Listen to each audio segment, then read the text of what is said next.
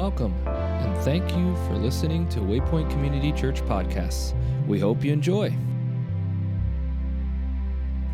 We're in a series where we're looking at small truths that make a big difference in our lives. And this morning, we're actually going to talk about kids. And uh, I hesitate when I tell people that because a lot of times there are big chunks of people who assume that they should just check out if that's what we're talking about. And I don't think that's the case. Even if you are one of those kids or students that's in here right now, um, what we have to say might be helpful for you because you're going to understand a little bit more what your parents are trying to accomplish. So I hope you'll stay with it. These truths that we've been talking about, we've been calling them life hacks. And we kind of took this uh, from our culture. Our culture is finding these little things that they share with each other. And so we've kind of given you examples of what they've kind of thrown out on the internet for everybody to have. The one I want to show you today is probably my favorite. It's the favorite one I've shown you so far. Um, it's if you uh, loan something out, go ahead and put that picture up. Take a picture of the person with the item that you loaned it to so that you, and then don't delete it until you get that item back. You know why he's not smiling in this picture? He's gonna have to return that item someday. People should have been doing with this with me uh, for a long time. Like, I've collected a lot of your stuff, thank you. But you don't have evidence, it's a great little idea. Now, here's the thing the small truths that we're talking about, they're bigger than this. They've been about relationships and purpose, and now they're going to be about kids. And, and the thing with these is that sometimes the headache and the wreck that the truth can save you with is immediate, and sometimes they play out over a lifetime. The stuff that we're going to talk about with kids has that ability to have this immediate thing that could happen, but also has the ability to play out over their lifetime. And so, um, paying attention to the truths that God might offer, um, valuable, wise for us to do. Now, as I've gotten older, I've gone through different stages. And I think God has used those to give me different perspectives at time. And I'm in a different stage right now. We don't have any young kids at home. We, um, we now have a grandson. I'm not the primary caretaker for him. I'm not, I don't have that responsibility. But I still have some great influence in his life. In fact, I'm, I consider it the sweet spot. Have you, have you as, as a parent ever like given out a piece of advice to your kid and after you did it, you thought, I should get nominated for like advice of the year. Like, th- that was so good, so right, so dead on. Nominate me, I'll win. And your kid hears what you said, and they say, nah. And it's only because you said it, right? And then along comes, oh, I don't know who they are, somebody else who says the exact same words that you just said. And that kid goes, That's a good idea, right? And you want to remove your hair by the roots. Dozens of times that's happened to me. Anybody else, dozens of times that's happened to you? Yeah, yeah. Common stuff. I just want to tell you the reason I think if you're here and you don't have kids, you're outside of that place right now, you're in that sweet spot of the influencer who has the ability to speak into their lives in a way that a parent can and should, but often doesn't get heard. I have that opportunity and I'm looking forward to that.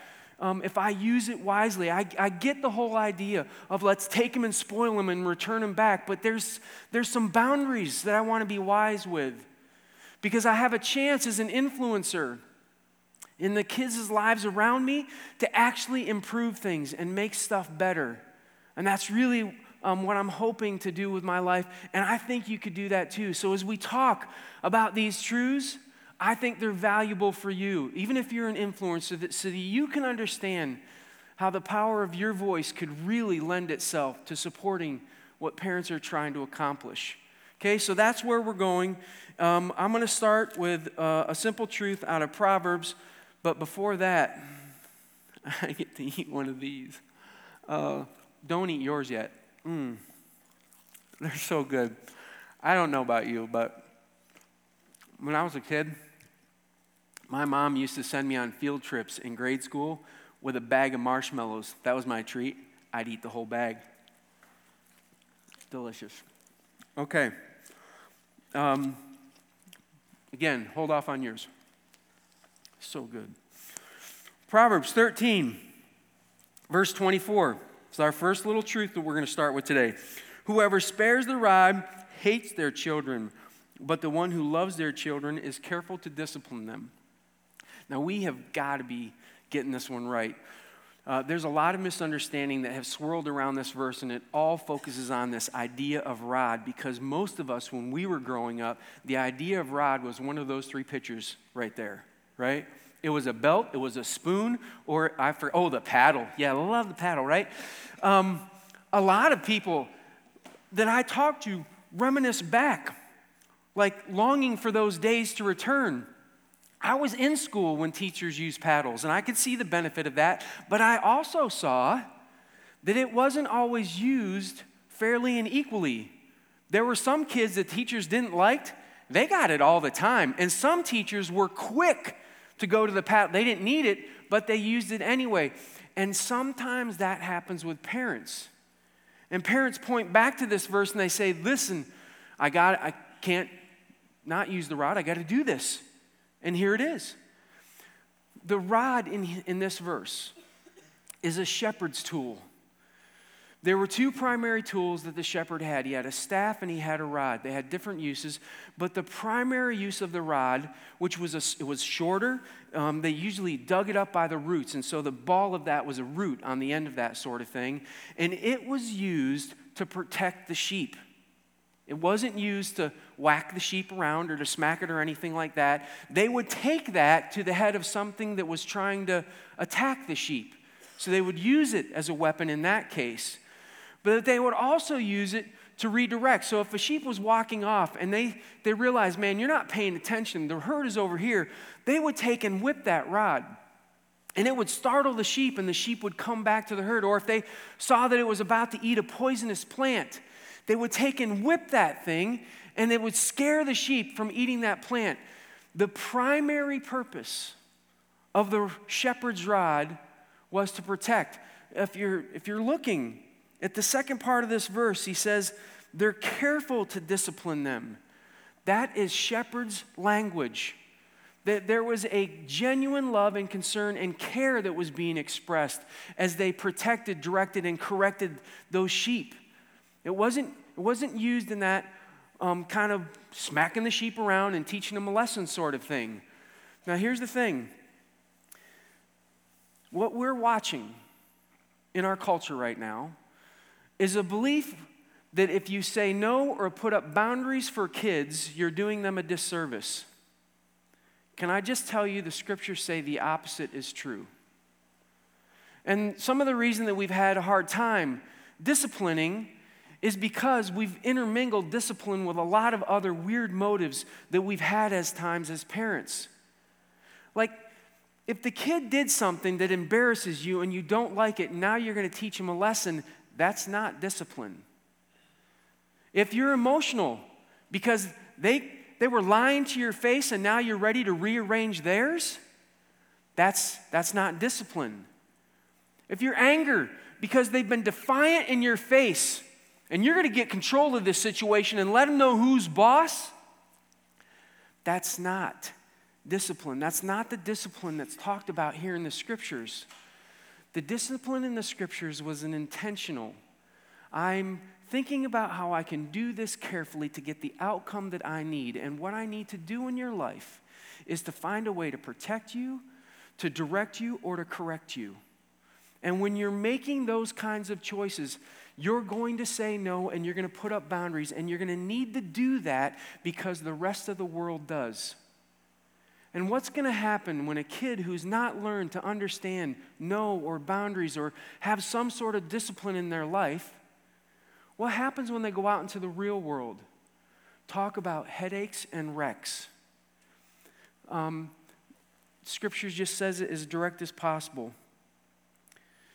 You hate them if you're not willing to put up those boundaries and to say no. And, and we feel like we're doing the opposite because our culture has said to do the opposite would be better.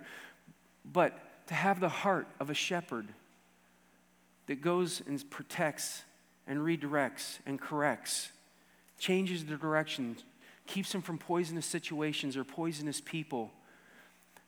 That's what you need to do. And being careful about how you go about accomplishing that is a piece of wisdom that if you put in place, it could protect you from a lot of headaches and a lot of wrecks. Okay? So that's the first one careful, careful use of discipline. Now, um, we're going to go to Ephesians chapter 6. Oh, it's so good. Don't eat yours yet. Oh, man. I really like marshmallows. Give me a second. I'm really having a good time with this. I want to savor it. So good. Okay. Second truth is found in Ephesians 6 4. It says, Fathers, do not exasperate your children. Oh, yeah. oh, some laughing going on over here at this verse. Um, and that was a lady's voice. Let me help you with that. It says fathers here. It says fathers here because it was ancient world. They called all the shots. I'm sure the ladies had opinions. They weren't often listened to. In fact, in the Roman world, you could choose to end the life of one of your kids without consequence as a dad. You had that kind of authority. So, there, so Paul's talking to the person who had it. In our culture, it would be hey, fathers and mothers, don't do this. Don't do what? Says exasperate. What is that? Well, provoke, um, irritate, you're like, well, you just told me to discipline. How's this going to work? There's a way to discipline um, that doesn't necessarily lead to this. Provoking, this kind of exasperation, is where it happens at the extreme, where um, there's a constant criticism from the parent, where um, they, they feel like the expectation was placed here, and maybe Jesus himself couldn't reach that, but you're constantly driving them to be this perfect thing, and they feel like I can't ever make you happy. That there's all kinds of ways that we find ways to push, including like they give you feedback about how if you if you talk to them in a different way, they'd really be able to connect with it better, and you ignore that because you're going to do what you're going to do and it leads to this idea that they're exasperated, that they become wore out, beat down, tired. Now, I think one of the reasons this happens, I don't know that it's intentional, it just, it's, it's part of what happens in our busy lives, is sometimes our kids only get our attention when it comes to a time where we're going to correct or change direction with them. They, they only hear from us when they've failed or done something wrong. And instead of finding a way to pile on a whole bunch of positive stuff so that they understand that when you do correct them, it's from a place of love and care, they never see that. They never see the positive interactions that they get with you. And, and the reason this is so frustrating is because here's the truth if you want to have positive interactions with your kids, it's going to require quality time. And quality time almost always equals quantity time. It's just the way it works. And in our lives, the pace that we're going, we're finding it more and more difficult to give quality and quantity time to our kids. And so what they hear from us is only the negative. And they get to a place where it wears them down. We we're talking about this as a staff and um, one of the families on our staff said, You know, we've come to realize that that was happening. And so we actually chose to do something that was different, um, that would help start to put an end to that for us because we're, um, we had to have some more positive experiences. So I asked if they'd be willing to share that with you as a little hack. We're going to run this video so you can check this out. Well, one of the things that, uh, as, as our kids started getting older, we wanted to um, spend individual time with each one of them. Since we have four of them, um, going out as a family is great and we benefit quite a bit from that. Uh, but we also wanted to focus individually on each kid.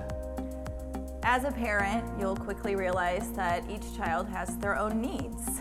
And if you don't give them that one on one time to express those needs to you, um, you'll, you won't always know what those needs are or how to meet them. So we started brainstorming and it kind of came back to um, just one of my childhood memories is i remember a few times going to fort wayne with my mom and dad um, just with them. And it was just one-on-one time and it kind of meant a little bit more than, than spending the whole time with the family. So that's what we did. Um, my favorite date night was probably when I went to Olive Garden with my parents. Um, I like um, hanging out with just my parents because it kind of gives me an opportunity just to talk to them about some of the things that's going on in my life and not everybody else's life. One of my favorite ones was I went to Hacienda and then I like to have the one-on-one time with my parents because it gets them caught up with my life and what's happening. It's quality time to spend with your parents so they know you more and you know them more.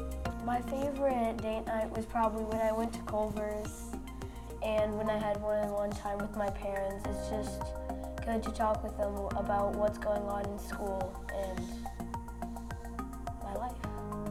My favorite date is probably when I went to Olive Garden and no, Panera Bread. I like it spending time with my parents because mostly when I'm at my house, I much time with my parents because because they try to spend time with my brothers too. So, we have not been perfect at doing these date nights by any means, and we don't always do them well. We've learned over the years that life does get in the way, and busyness can sometimes overwhelm. And sometimes even the kids just want to stay home because you get so busy, and that's okay too.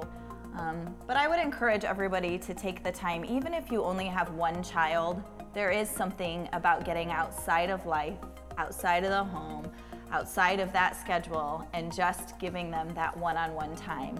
That also means to put the phone away, and we don't always do that the best either.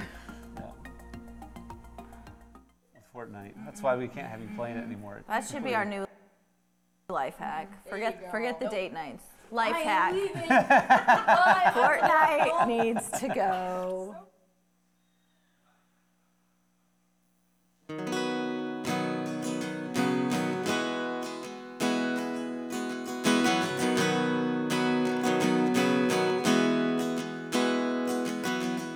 I'm lost her there holding that pink rod and reel. She's doing almost everything but sitting still. Talking about ballet shoes and training wheels and her kittens. And she thinks we're just fishing.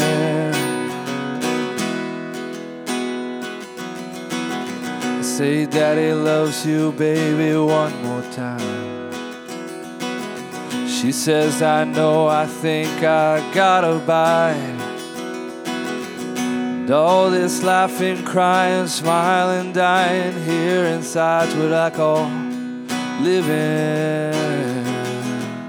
She thinks we're just fishing on the riverside, throwing back what we can't fry, drowning worms and killing time. Nothing too ambitious. She ain't even thinking about what's really going on right now. But I guarantee this memory's a big one. She thinks we're just fishing.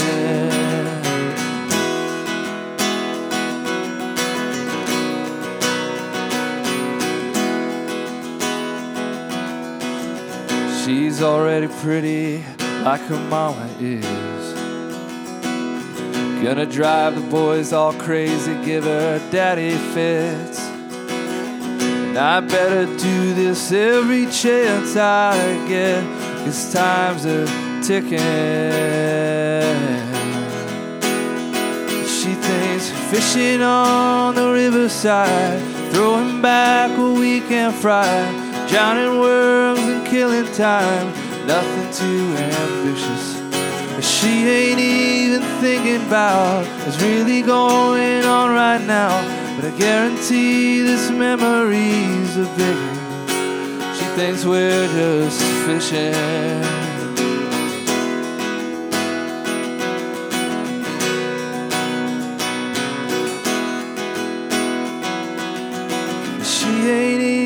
thinking about what's really going on right now. But I guarantee this memory's a big one. She thinks we're just fishing.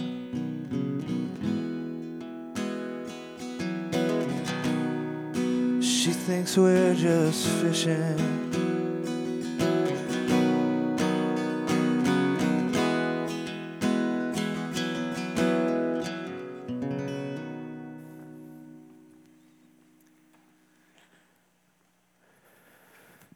Find your fishing moment with the kids in your life that you're trying to influence.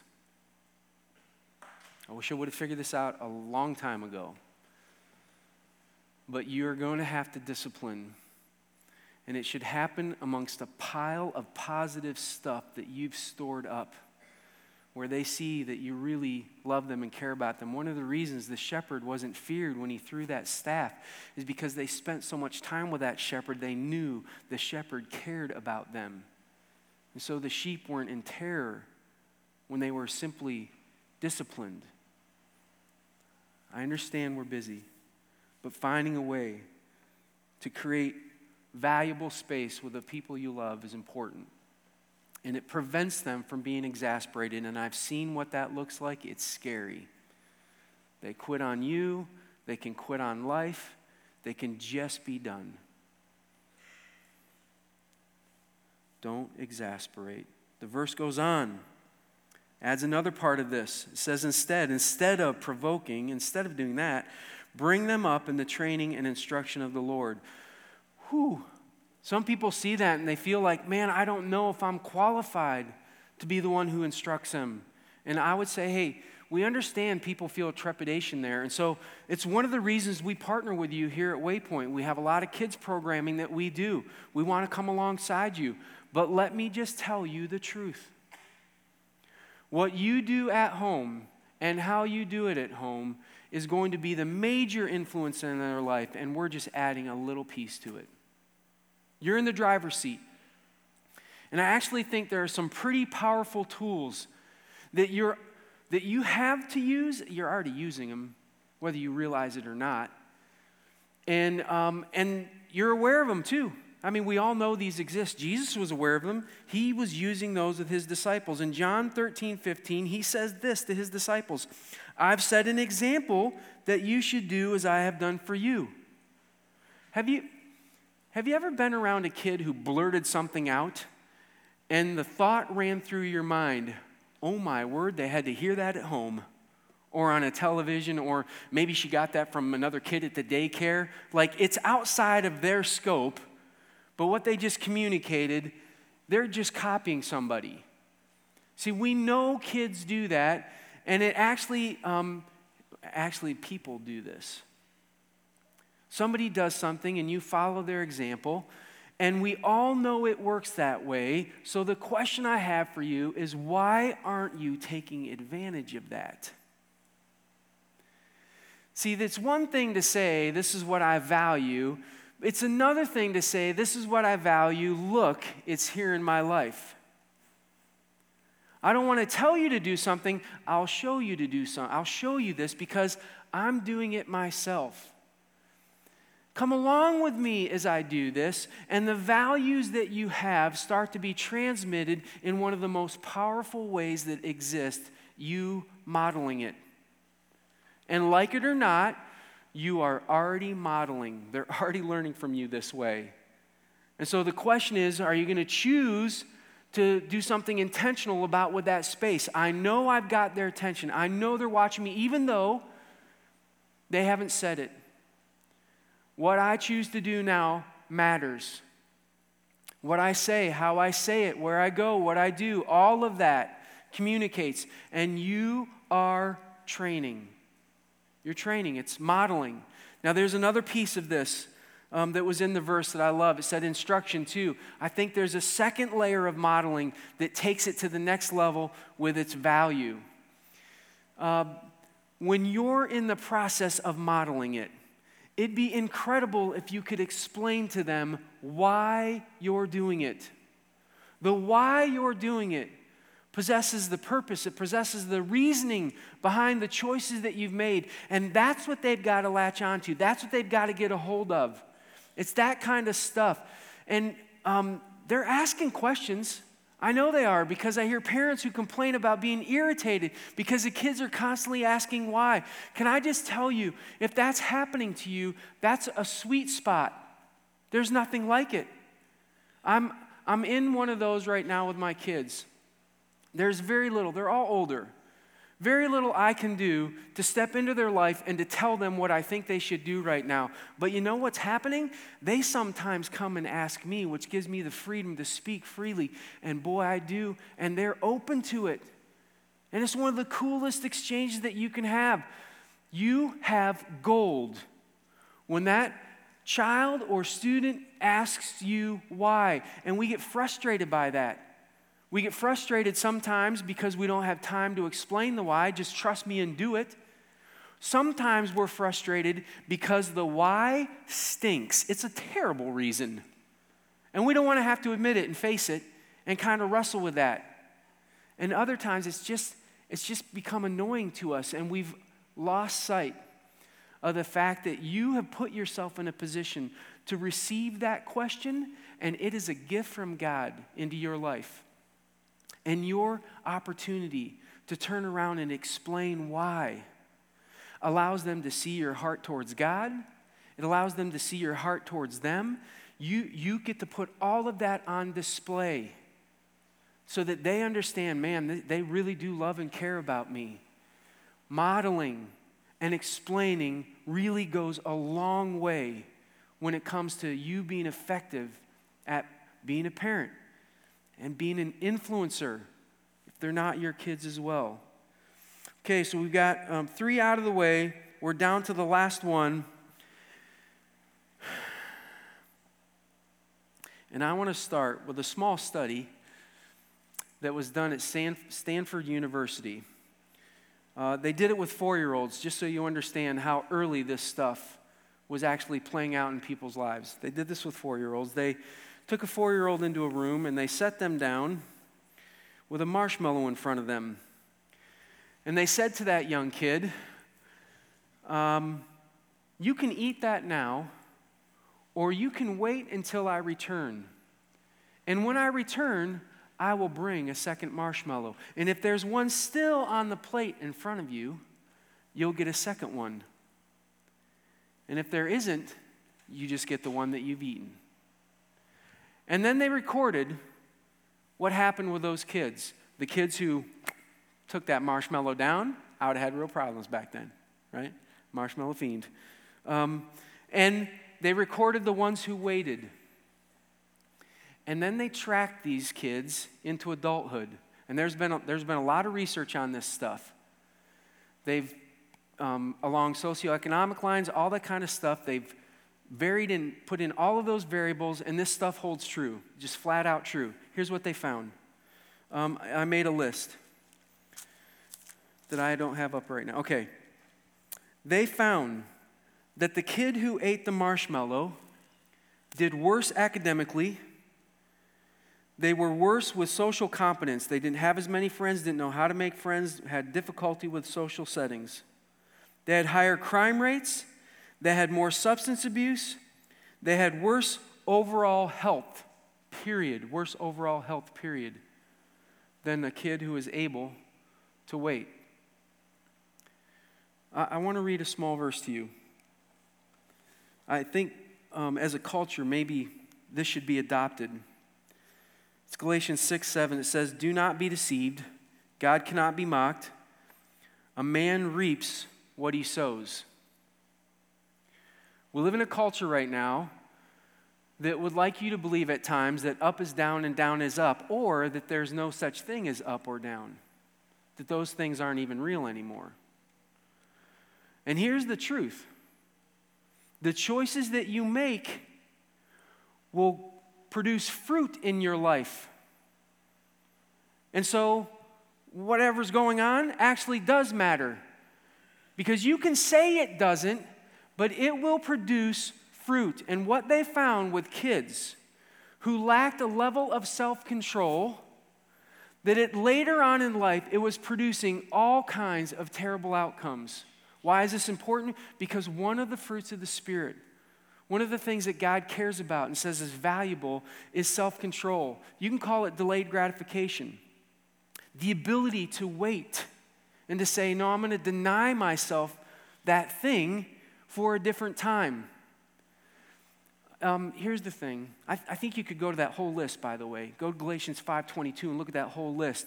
If you as a parent wanted to know some stuff that would be valuable for you to find a way to model for your kids, it's right there. But this one's big.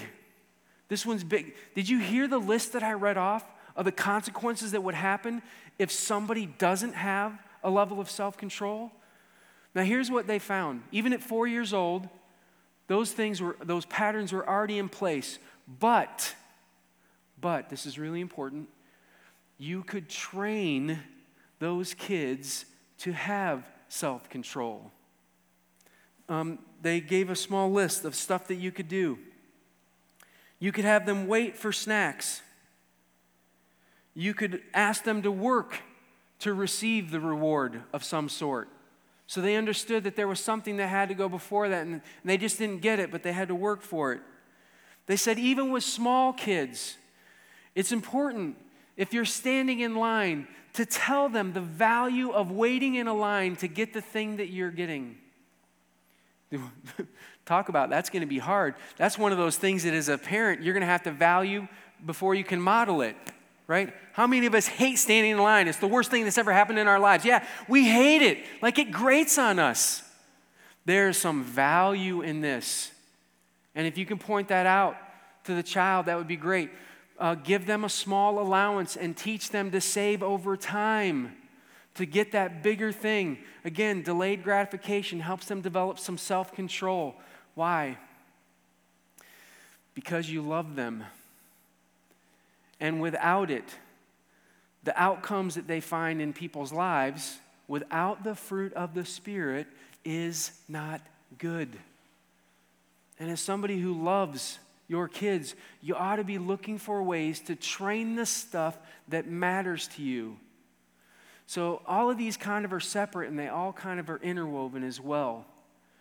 Because if you want to be careful, if you want to be careful um, to discipline, you'll be careful to figure out how can I do this? How can I show them what's valuable and important so they start figuring out these life lessons that will track with them for years? You, you get that kind of responsibility. And if you're not keeping your eye on the ball, you'll, you'll have kids who have no self control, who don't have a sense of peace, who don't have a sense of just go to the list and their lives will be harmed because of that. Parent, influencer, you have the chance to train, to help instill some of this stuff in their lives, but you've got to be intentional about wanting to do it. There's a life hacks. I don't know which one um, you want to grab onto. Don't try and do all four at one time, but but think about what's going on in your life. Think about the stage you're in right now and what you need to do to start being more effective so that you can avoid headaches and wrecks. Let me pray with you. God, we're really grateful that you care about us as people. You've given us great responsibility. There's purpose and meaning in raising kids and influencing kids. It may be one of the greatest things that you've given us the chance to do. So I just ask that you would help us to have open eyes about, about the wise things that we could do that would make that better, that would save kids from headaches and wrecks in their lives. God, your wisdom is clear. Just ask you would give us the courage to step into it, to embrace it to be the kind of people who are figuring this stuff out. There might not be easy solutions, but I ask you would make us careful shepherds of those who we get to care for and influence. Help us to be wise in Jesus' name. We are so glad you're able to experience what's happening here at Waypoint Community Church through our podcasts. Our prayer is that these resources are a blessing to you. Please be sure to catch us again next time.